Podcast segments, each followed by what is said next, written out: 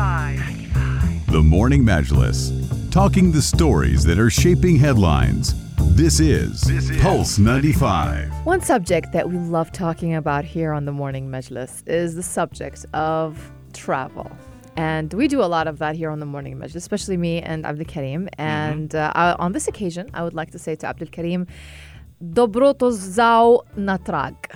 Oh wow, that's a that's a new phrase that I've just come across. That, okay. that means welcome back in Croatian. Oh, okay, okay. Because you were just in Croatia right I now. was, yes. How was it? Oh, my days. Uh, I, I'm very amazed and uh, really impressed by the country. Uh, I'd Mm-hmm. say, I mean, uh, w- the only phrase I learned over there, one of the only phrases, was dobrodošli, which was uh, welcome. They say Uh, a lot of dobro in the beginning. All the words are probably, all sentences, they start with dobro. I have a feeling that it means good. Dobro utre or something like good morning, something like Exactly, that. Yeah. And do, dan means you know good day or Right, you know hello yeah. in Croatian. Uh, but to be honest, I mean it's it's a beautiful country. It is uh, a jewel of the Adriatic Sea and a Dalmatian coast. So you know 101 Dalmatians. We all know about that, right? Mm-hmm. You know Cruella de Vil and 101 Dalmatians. The Dalmatian coast, or the do- or dog, in fact, the breed hails from Croatia. Mm-hmm. So this is also one of the reasons why um, you know the, the dog was named, and the, the coast is there, and the, it faces the Adriatic Sea, so opposite uh, Italy and Greece. Um, you know, it's it's it's a beautiful destination which I was very very impressed by, and uh, it's something that I. You know, not many destinations are there where I think, you know, I really want to go back because once you've done Yeah. it, you think, ah, khalas, you know, you're done. I really want to go back to this country once again. Now, I went to Dubrovnik. Dubrovnik. Dubrovnik, Not. Zagreb. No, um, th- this is the funny thing. Uh, Mm-hmm. Dubrovnik, because it's on the coast, it's great for summers. People from all over the world, especially United States, come over to Dubrovnik to explore because it, it's where King uh, uh, Game of Thrones was filmed. So King's Landing, Right. the house of the Lannisters, the people know of it, is in Dubrovnik. It's in it's in the south, and the, that UNESCO heritage site, completely pedestrianized. You walk into the old town, and there's you know it's walled city. It's a medieval city. Um, now, apart from the world of Game of Thrones, um, it was always known to be a very popular cruise destination because it was a medieval town. It has one of the oldest civilization uh, was was there. The old uh, uh, governance and the system that a, that a country had.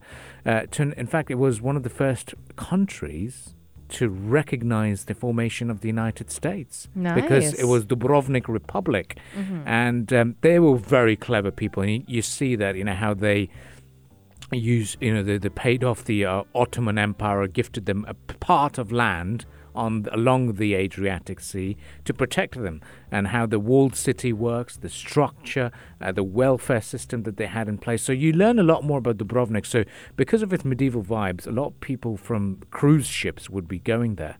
But over the last ten years, thanks to Game of Thrones and, and other movies that have been filmed, uh, it's it's gained a lot of prominence. One thing that I really, really, really admired, and now this this is a shout out to uh, two friends that I made on the trip. Jadranko Bautovic, you know, he's known as what? Uh, what about Bout? His his name nickname is Bout, uh, and and the other person was um, uh, uh, was Ivan, who was one of the fixers of the uh, the Game of Thrones and, and other filming is the love and passion for everyone who works in hospitality for their country is incredible. You know, they make sure that you fall in love with the country as well. And that's the beauty of it. And I think direct flights to Dubrovnik, courtesy of our regional carriers here, uh, makes it a, a perfect destination to visit. How many hours was it? Uh, six hours, and but thanks to the dust storm, it was a ten-hour flight because know you- my, you my, were my- delayed, My yeah. flight didn't take off for four hours. I Uh, know. I saw your Insta stories and all of that. Um, so while we were here suffering from heat, mhm. you were there enjoying the weather, I believe. I was, and uh, you know, we have now the the FIFA World Cup is taking place in the region, right? Mm-hmm. I've found another country to support. Mm. Hands down, I'm going to be supporting uh, Croatia. Mm-hmm. Now, another fact for a lot of people in learning a bit more about the language is Croatia. Uh, in Arabic, there's a separate pronunciation of for their name. Croatia. Croatia, yes. Mm-hmm. The local language and the actual name of the country starts with an HR. You might have seen there on the license plates, maybe on the Right, football I team. did, yeah, especially in the films. Yes. Yeah, yeah. It's called Hrvatska. Yes, that's the original name of the country, and uh, it starts with an I like H. how you got the accent down already. Uh, It rubbed off I'm, on a- you. I'm, I'm a local. You know, when I was flying back to uh, the UAE, Yeah. my wife was, you know, obviously saw me very, sad, and she was like, you know, what, what's wrong? She's like, I'm Croatian. I want to go back to my country. Halas, in three days, I've naturalized, self-naturalized myself, and I'd like to go back to uh, to Croatia. But no, uh, the- in terms of food, uh, they love their seafood, so they have what they call black risotto. So you know how risotto's creamy Mm-hmm. Yeah, and white? right. It's purely black. This one. I've had that before. I just didn't know that it was big in Croatia. Oh, massive! I think because of the uh, the so being so close to Greece and and and, and Italy, the, it rubs off. You know, Uh, the Venetian influenced, yeah. vibes, yeah, uh, are there. But uh, uh, to be honest, uh, a, a land that I'm really still amazed by and very impressed, and uh, I'd- and I highly recommend people to go there because from this part of the globe, everyone goes to London, Paris, Munich, Mm. Exactly. Berlin. Come on, come down to Croatia, to the Balkan Yeah. countries, What about the activities there, by the way? or water sports. really? Uh, They're big on their water sports. They're big on their water sports. Now, once again, you mentioned Zagreb earlier. Yeah. Now, Zagreb is a winter destination. It's the capital of the country. Right. It's a winter destination. It's in the north. Um, what's happened recently is now this is an interesting fact that you know I mentioned how they paid off the Ottomans with the land uh, to protect Dubrovnik. Mm-hmm. That's the effects of it are still faced today. Uh, Croatia is, is it wasn't initially completely connected. Uh, They had a bit of a so Croatians in in Split or Zagreb had to drive down to the coast, cross into Bosnia, and then cross into Croatia because there was no connections. Right. Uh, this has happened because when they gifted the land to Ottomans, it passed down to uh, to Bosnia and Herzegovina, who have the authority over the Neum corridor, Mm-hmm. which is the nine-kilometer strip that divides divided uh, both parts of Croatia. Recently, they constructed a, a bridge worth 500 million euros called Pelješaci Bridge. Mm-hmm.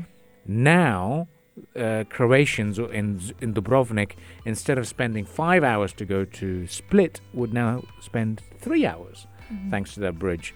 What's in a bridge? Everything's in a bridge. Connecting minds, creating the future. Never know. Uh, but So the lifestyle there is it heavy on the wallets, or how is it? Is it Oh, like I'd the rest of Europe, or how does it work? lighter on the wallet compared to other popular European destinations Okay. like Santorini, Mykonos, or you know. Yeah, the tourist destinations. Yeah, the tourist hotspot. Definitely. The, and the other fact that I loved about Croatia is uh, at the moment they use kuna, and in January they'll become part of the Schengen zone, courtesy of that bridge. Yeah, Uh, so then they'll start using euros completely. they're going to be part of the Schengen. yeah, they'll be part of Schengen Yay. Mm-hmm. because thanks to that bridge. And that's interesting because in Schengen the rule is the countries should not have to cross into non-EU territories. They Right. should be one connected. And that Pelješaci bridge was the last connecting uh, crucial factor which was opened and it was big news in, in Croatia. They loved it. They're like, oh my God, you know, we're back and connected completely. Uh, so there's so much to learn and, and admire about the country. You know, it was funny that you just mentioned Yes. about the currency. So basically, their currency is called kuna, as you said. yes. So I was looking at some fun facts about um, Croatia, and it turns out that the Croatian currency is named after a rodent. Wow. Yeah, that's that's what it's named after. So, yeah, pretty much. So Croatian money is called the kuna, as we just said, uh, which is the word for the marten. It's a it's a furry ferret-like, Wow. and it's like a little animal. So that's what it's called after. And here is Abdul Karim showing it. If you guys you can't Yeah. see it on, On YouTube. So you probably it- see it on YouTube later on. But yeah, Yeah. he's, he's holding up the the currency Right, right now, the kuna. the kuna. So this this this is the the main uh, uh, transaction that you do. Yeah. So if you're going to be planning, I know a lot of you. There you go for the videos. Uh, I know a lot of you will be convinced to go to uh, Croatia. Yeah. Um, one thing uh, bear in mind is before you go over, exchange your money or buy some euros before going there Yeah. because uh, at the in the town center where King's Landing is, or even other parts, you can exchange in the bank, yeah, maybe, but you couldn't exchange dirhams. Mm. They accepted euros, dollars, pounds, uh, and other currency of, or uh, people who, who frequent that part of Right. the world. But dirhams they didn't. You know, every exchange shop I went to saying, "Hey, I have Emirati dirhams." They're like, "No." Do they speak English like all Oh, of them? All of them. Perfect. All of them. Very well. They speak English really well, which Very is good. Uh, because thanks to more influx of international visitors, especially in Dubrovnik. Yeah. Uh, uh, but other thing is, there are no tourist traps. You know, and there's no one out there begging or asking for money, which is good. You know, it gives you a good impression of the city. And I asked our local guides, and they told me it's because we follow the same um, welfare system that we had in Dubrovnik Republic, in Yugoslavia. Yeah. Uh, and and that and and the fact is that there's only about forty thousand people in Dubrovnik, so everyone knows each other. So if you mess around, someone's aunties or uncles will find out, and then they'll tell the family, and there's a family shame. Uh, so you might have to walk these uh, steps of shame that Cersei Lannister had to uh, walk down. So uh, so that is. Um, uh, the a quick wrap up about Right. about Croatia or Hrvatska or Dubrovnik in particular. Right. Uh, I'd love to go back. And yeah, that's the verdict. That's the verdict. Zagreb is good for winters, so maybe when winter comes, Mm-hmm. winter is coming, we can go over to Zagreb and Because it was around around 26 degrees over there right now. right now 26 degrees, Around. sunny, 30. Very uh, good. Very good low, weather. low 30s on, on days, but uh, uh, but Ivan, my local guy, told me that the best time to visit is uh, October and September when there's not many tourists around and hotel For prices. most Europe, I think. Yeah, Yeah. hotel prices go down a little bit, so it's good to go then. Last question: Did you Yes. go to the city Hum, or a town? You know this this city basically, or this town they have in Croatia. It's basically home to what was once the smallest town in the world in Oh, the yeah? Guinness Book of Records. Yeah, yeah. So basically, this town is called Hum. It's it has a population of only 17 people. Wow. so that must have been also another uh, tourist spot if you want to go Definitely. Well, break the record. Khalas, I've got to go Next back time and we gotta go visit Hum. explore more destinations right now. right. Well, guys, what we're going to do now is the business headlines. Thank you all for joining this discussion. You can catch this as a podcast uh, uh, later on as well, uh, as we talk a little bit more about uh, the, the the different parts of uh, the globe. Um, we'll play a, a little bit of a a city trivia. Just to get into this thought before we go into the headlines, um, the ne- I, I right after Dubrovnik, I crossed over the border to another country bordering Croatia, uh, and it's it is one of the newest countries in Europe. It got independent or broke away from its union with Serbia uh, in 2006 to be a country on its own. Where in the world can you find Budva, Kotor, and Tivat? If you know the answer, text us on 4215. We'll go into the business headlines before Aisha Al Mazmi asks us to return back to the Dalmatian coast for good. Let's move into the uh, business headlines, uh, courtesy of Aisha, and we shall return right after that, continuing the discussions on the Morning Majlis. Pulse 95.